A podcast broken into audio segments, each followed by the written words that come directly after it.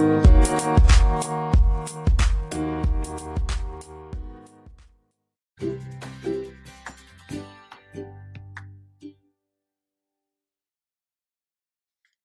உறவுகளுக்கு இனிய வணக்கம். குழந்தை நம்மை மயக்க ஒரு பொக்கை வாய் சிரிப்பு ஒரு கை கால் உதறல் கீச்சென்ற சத்தம் இதழ் கடைசியில் கசியும் எச்சில் இவ்வளவு மட்டுமே குழந்தைக்கு தேவை நம்மை அடிமையாக்கிக் கொள்ள. அப்படிப்பட்ட குழந்தைகளுக்கு நாம் தரும் பரிசுதான் இந்த கதைகள். அவர்களோடு உங்களை இணைத்துக் கொள்ள ஒரு சிறிய பாலம். முயற்சித்து பாருங்கள். போஜராஜனும் சிம்மாசனமும். போஜராஜன் தருமாபுரி என்ற நகரத்தை நீதி நெறி வலுவாமல் ஆட்சி புரிந்து வந்தான். மக்கள் அவனுடைய ஆட்சியை புகழ்ந்தனர். ஒரு சமயம் அரசன் அமைச்சன் நீதி வாக்கியவான் மற்றும் பரிவாரங்கள் சூழ வேட்டைக்கு சென்று திரும்ப வந்து கொண்டிருக்கும் பொழுது வழியில் களைப்பார்வதற்காக ஓரிடத்தில் எல்லோரும் தங்கினார்கள். அங்கே அருகில் இருந்த கம்மங்கொல்லையை சரவணப்பட்டன் என்பவன் பரணமைத்து காவல் புரிந்து வந்தான். அவன் பரன் மீது இருந்தபடியே வேட்டைக்காரர்களை அழைத்து இங்கே உள்ள வெள்ளரிக்காய்களையும் கம்மங்கதிர்களையும் நீங்கள் பறித்து சாப்பிடுங்கள் என்று உபசரித்தான். அவர்கள் அதை கேட்டதும் மகிழ்வுற்று வெள்ளரிக்காய்களையும் கம்மங்கதிர்களையும் பறித்து சாப்பிட்டுக் கொண்டிருந்தனர். அப்பொழுது பரன் மீது இருந்து கீழே இறங்கி வந்த சரவணப்பட்டன் வேட்டைக்காரர்களை பார்த்து இது என்ன அக்கிரமம்? இப்படியா பயிர்களை அழிப்பது? இதை கேட்க ஆள் இல்லையா என்று கூச்சல் போட்டான். இந்த நிகழ்ச்சியை பார்த்து கொண்டிருந்த போஜராஜன் அமைச்சரை அழைத்து அவன் பரன் மீது இருந்த பொழுது அவனாகவே எல்லோரையும் அழைத்து சாப்பிடும்படி சொன்னான். கீழே இறங்கி வந்ததும் அக்கிரமம் என்று அலர்கிறானே இது என்ன வேடிக்கையாக இருக்கிறது என்றார். அமைச்சன் வியப்படைந்து அதில் ஏதோ ஒரு காரணம் இருக்கிறது. அவன் பரன் மீது இருந்த பொழுது பேசியதற்கும் கீழே இறங்கி வந்து பேசுவதற்கும் வேறுபாடு உள்ளது. ஒருவேளை அந்த பரன் மீது ஏதேனும் இருக்கக்கூடும். அதனை சோதனை செய்தால் உண்மை தெரிய வரும் என்றான். போஜராஜன் உடனே சரவணப்பட்டனை அழைத்து எமது ஆட்கள் உன்னுடைய கொள்ளையில் உள்ள பயிர்களை எல்லாம் அழித்து விட்டதாக கூக்குரலிட்டாய் அல்லவா? அதற்காக வேறு கொள்ளையும் வேண்டிய பொருளும் தருகிறேன். இந்த கொள்ளையை எங்களுக்கு கொடுத்து விட வேண்டும். உனக்கு சம்மதமா? என்று கேட்டான். அரசனே கேட்கும் பொழுது மறுக்க முடியாமல் சரவணப்பட்டன் அதை கொடுக்க சம்மதித்தான். பிறகு கம்மக்கொள்ளையை போஜராஜன் அரசுக்கு சொந்தமாக்கி கொண்டான். சரவணப்பட்டனுக்கு வேறு கொள்ளையும் பொருளும் கொடுக்கப்பட்டது. பரணமைக்கப்பட்ட இந்த நிலத்தின் கீழே ஆழமாக தோண்டுமாறு உத்தரவிட்டான் அரசன். சிறிதளவு தோண்டிய உடனே ஒரு அழகான சிம்மாசனமும் தங்கத்தால் செய்யப்பெற்று நவரத்தனங்களால் இழைக்கப்பட்டு கண்களை கூசும்படியான ஒளியுடன் திகழ்ந்தது. அதன் பீடத்தை அடைவதற்கு முப்பத்தி இரண்டு படிக்கட்டுகள் அதில் இருந்தன. ஒவ்வொரு படியிலும் ஒவ்வொரு பதுமையான முப்பத்தி இரண்டு பதுமைகள் இருந்தன. அதில் ஒவ்வொரு பதுமைக்கும் ஒவ்வொரு பெயர் சூட்டப்பட்டிருந்தது. மேற்படி புதுமையான சிம்மாசனத்தை மிகவும் கவனத்தோடு பத்திரமாக தருமாபுரி அரண்மனைக்கு எடுத்துச் செல்லுமாறு கட்டளையிட்டான் அரசன். பின்னர் அதை சுத்தப்படுத்தி சபா மண்டபத்தில் வைக்கும்படி செய்து அரச குருவை அழைத்து அந்த சிம்மாசனத்தில் அமர்ந்து ஆட்சி நடத்துவதற்கு ஒரு நல்ல நாளை குறிக்கும்படி கேட்டான். குறிப்பிட்ட நல்ல நாளில் அமைச்சர் பிரதானியார் புடைசூழ மங்கள வாத்தியங்கள் முழங்க சிம்மாசனத்தில் அமர்வதற்காக போஜராஜன் முதல் படிக்கட்டில் வலது காலை எடுத்து வைத்தான். சிம்மாசனத்தின் கதை. அப்பொழுது படிக்கட்டுகளில் அமர்ந்திருந்த முப்பத்தி இரண்டு பதுமைகளும் கைகுட்டி சிரித்தன. சபா மண்டபத்தில் கூடியிருந்தோர் அனைவரும் அரசன் உட்பட வியப்புற்று அசையாமல் இருந்தனர். அரசன் அடுத்த படிகளில் கால் வைக்காமல் பதுமைகளை பார்த்து அழகுமிக்க பதுமைகளே நான் சிம்மாசனத்தில் ஏறப் போகும்போது நீங்கள் கைகொட்டி சிரிக்கும் காரணம் என்ன என்று கேட்டான். உடனே முதல் படியில் இருந்த வினோத ரஞ்சித பதுமை போஜராஜனை பார்த்து மன்னனே இந்த சிம்மாசனமானது விக்கிரமாதித்த மன்னன் அமர்ந்து ஆட்சி செய்தது. இதிலே நீங்கள் அமர எண்ணுகிறீர்களே என்றுதான் சிரித்தோம்.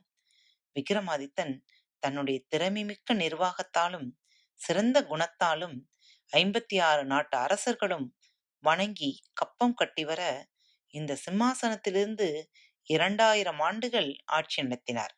அத்தகைய அறிவாற்றல் ஆயிரத்தில் ஒரு பங்கேனும் உம்மிடம் இருந்தால் இந்த சிம்மாசனத்தில் நீர் அமல அமர இயலும். இல்லையானால் உமக்கு அதனால் மிகுந்த தொல்லையே உண்டாகும் என்றது. விக்கிரமாதித்த மன்னனை பற்றி நீ புகழ்ந்து கூறுவது எனக்கு மிகவும் மகிழ்ச்சி அளிக்கிறது. அவரை பற்றிய மு முழு வரலாறையும் எனக்கு சொல்ல வேண்டும். அதனால் நான் பயனடைவேன் என்றான் போஜராஜன். இந்த சிம்மாசனத்தில் உள்ள நாங்கள் முப்பத்தி இரண்டு பதுமைகளும் ஒரு நாளைக்கு ஒருவராக வரிசையாக அந்த வரலாறை கூறுகிறோம். நீங்கள் தினமும் ஒவ்வொரு படியாக ஏறும் பொழுது ஒவ்வொரு பதுமையும் விக்கிரமாதித்த மன்னனுடைய வீரதீர செயல்களை சொல்லும்.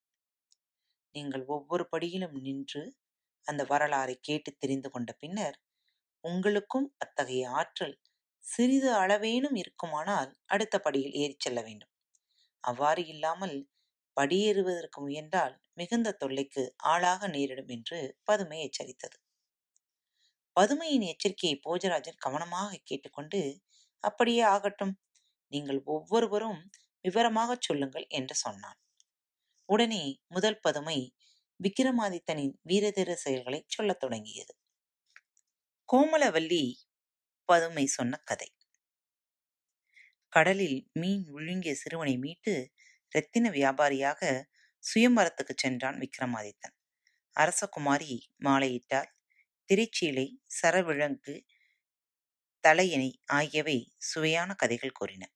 வாருங்கள் பார்க்கலாம். எங்கள் விக்ரமாதித்தன் ஆட்சி செய்த உஜ்ஜயினி மகாபலிபுரத்தில் வேத கோவிந்தன் என்ற பிராமணன் ஒருவன் இருந்தான். அவன் பலகாலம் தவம் செய்து ஒரு மகனை பெற்றெடுத்தான். மகனுக்கு ஏழு வயது நிரம்பியது. வேத கோவிந்தன் மகனை அழைத்து கொண்டு கடலில் குளித்து வரச் சென்றான். கடலில் நீராடி கொண்டிருக்கையில் சுறா மீன் ஒன்று சிறுவனை விழுங்கிவிட்டது மகனை பறிகொடுத்த வேத கோவிந்தன் சொல்லன்னா துக்கம் அடைந்து மார்பிலும் தலையிலும் அடித்து கொண்டு கதறினான். நல்ல அரசு ஆட்சியில் இருக்கும் பொழுது நூறு வயது வரை எவரும் இறப்பதில்லை. தமமிருந்து பெற்ற என் மகன் இப்படி அற்ப ஆயுளில் மரணம் அடைந்ததற்கு விக்கிரமாதித்தனுடைய ஆட்சியே காரணம். ஆகையால் அரச சபைக்கு போய் என்னுடைய உயிரையும் விட்டுவிடுகிறேன் என்று கூறியவாறு அரண்மனைக்குச் சென்றான் வேதகோவிந்தன் ஒரு கல்லை எடுத்து தன் மண்டையில் அடித்துக் கொண்டான். ரத்தம் பெருகி ஓடியது. ஆராய்ச்சி மணியை அடித்தான். அந்த மணி ஒளி காதில் விழுந்ததும் விக்ரமாதித்தன் திடுக்கிட்டான். உடனே பட்டியை அழைத்து நம்முடைய ஆட்சியில் இதுகாரும் ஆராய்ச்சி மணி ஒளி நம் காதில் கேட்டதில்லையே. இப்பொழுது அது ஒழிப்பதால் யாருக்கு என்ன குறையோ தெரியவில்லையே. நீ போய் ஆராய்ந்து அறிந்து வா என்று அனுப்பி வைத்தார். ஆராய்ச்சி மணி அடித்துக் கொண்டிருந்த பிராமணனை பட்டி வந்து பார்த்து எதற்காக மணியடிக்கிறாய் உனக்கு என்ன குறை? நீ யார்? என்று கேட்டான். என் பெயர் வேத கோவிந்தன் நான் தவம் இருந்து பெற்ற என்னுடைய ஒரே மகனை ஏழு வயது உடையவனை சுறாமீன் விழுங்கிவிட்டது நல்ல ஆட்சி நடைபெறுகையில் எவரும் நூறு வயதிற்குள் இறப்பதில்லை என்று அறநூல் கூறுகிறது. என்னுடைய மகனின் இளமைக்கு இளமை மரணத்திற்கு உங்களுடைய ஆட்சியில் நீதி தவறியதே காரணம். ஆகையால் நீதி தவறிய இந்த ஆட்சியில் நானும் இருக்க விரும்பவில்லை என்று கூறிக்கொண்டே தன் தொண்டையை நெறித்துக் கொள்ள முற்பட்டான். பிராமணின் தற்கொலை முயற்சியை தடுத்து நிறுத்தி பிராமணரே அவசரப்பட வேண்டாம். உன்னுடைய மகனின் உயிரை மீட்டுத் தருகிறோம் என்று பட்டி ஆறுதல் கூறி அவனை விக்கிரமாதித்தனிடம் அழைத்துச் சென்று விவரத்தை கூறினான். பிராமணன் கூறியதை கேட்ட விக்ரமாதித்தன் உடனே காளி கோவிலுக்கு சென்று வணங்கி பிராமணனும் குறையை தீர்க்கும்படி வேண்டினான். காளி தோன்றி எலுமிச்சம் பழமும் விபூதியும் அவனிடம் கொடுத்து மறைந்தாள். விக்ரமாதித்தன் காளி கோவிலிருந்து நேராக அரண்மனைக்கு வந்தான். அவனுடைய நாடு ஆறு மாத ஆட்சியானது அன்றுடன் முடிவடைகிறது. அடுத்து காட்டுக்கு செல்ல வேண்டியிருப்பதால் பட்டியிடம் முத்திரை மோதிரத்தை கொடுத்துவிட்டு பிராமணனை கூட்டிக் கொண்டு வேதாளத்துடன் கடற்கரைக்கு சென்றான் விக்ரமாதித்தன் கடலில் நீ குளித்த இடத்தை காட்டு என்று பிராமணனை கேட்டான் விக்ரமாதித்தன் அவனும் அந்த இடத்தை காட்டினான். அவனிடம் இனி நீ கவலையுற வேண்டாம். ஆறு மாதங்களுக்குள் உன் மகனை கொண்டு வந்து உன்னிடம் சேர்ப்பிக்கிறேன். நீ வருந்தாமல் வீட்டுக்கு போ என்று கூறி பிராமணனை அனுப்பி வைத்தான். விக்ரமாதித்தன் தன்னுடைய மந்திர கம்பளத்தை எடுத்து கடலில் வீசி எறிந்தான். தெப்பம் போல் அது மிதந்தது. அதில் ஏறி அமர்ந்து கொண்டு கடலை கலக்கினான். அப்பொழுது சுறாமீன் ஒன்று வேகமாக பாய்ந்து வந்தது. அதை வாளால் வெட்டிவிடலாமா? என்று விக்ரமாதித்தன் யோசித்துக் கொண்டிருக்கையில் அது அவனையே விழுங்கிவிட்டது.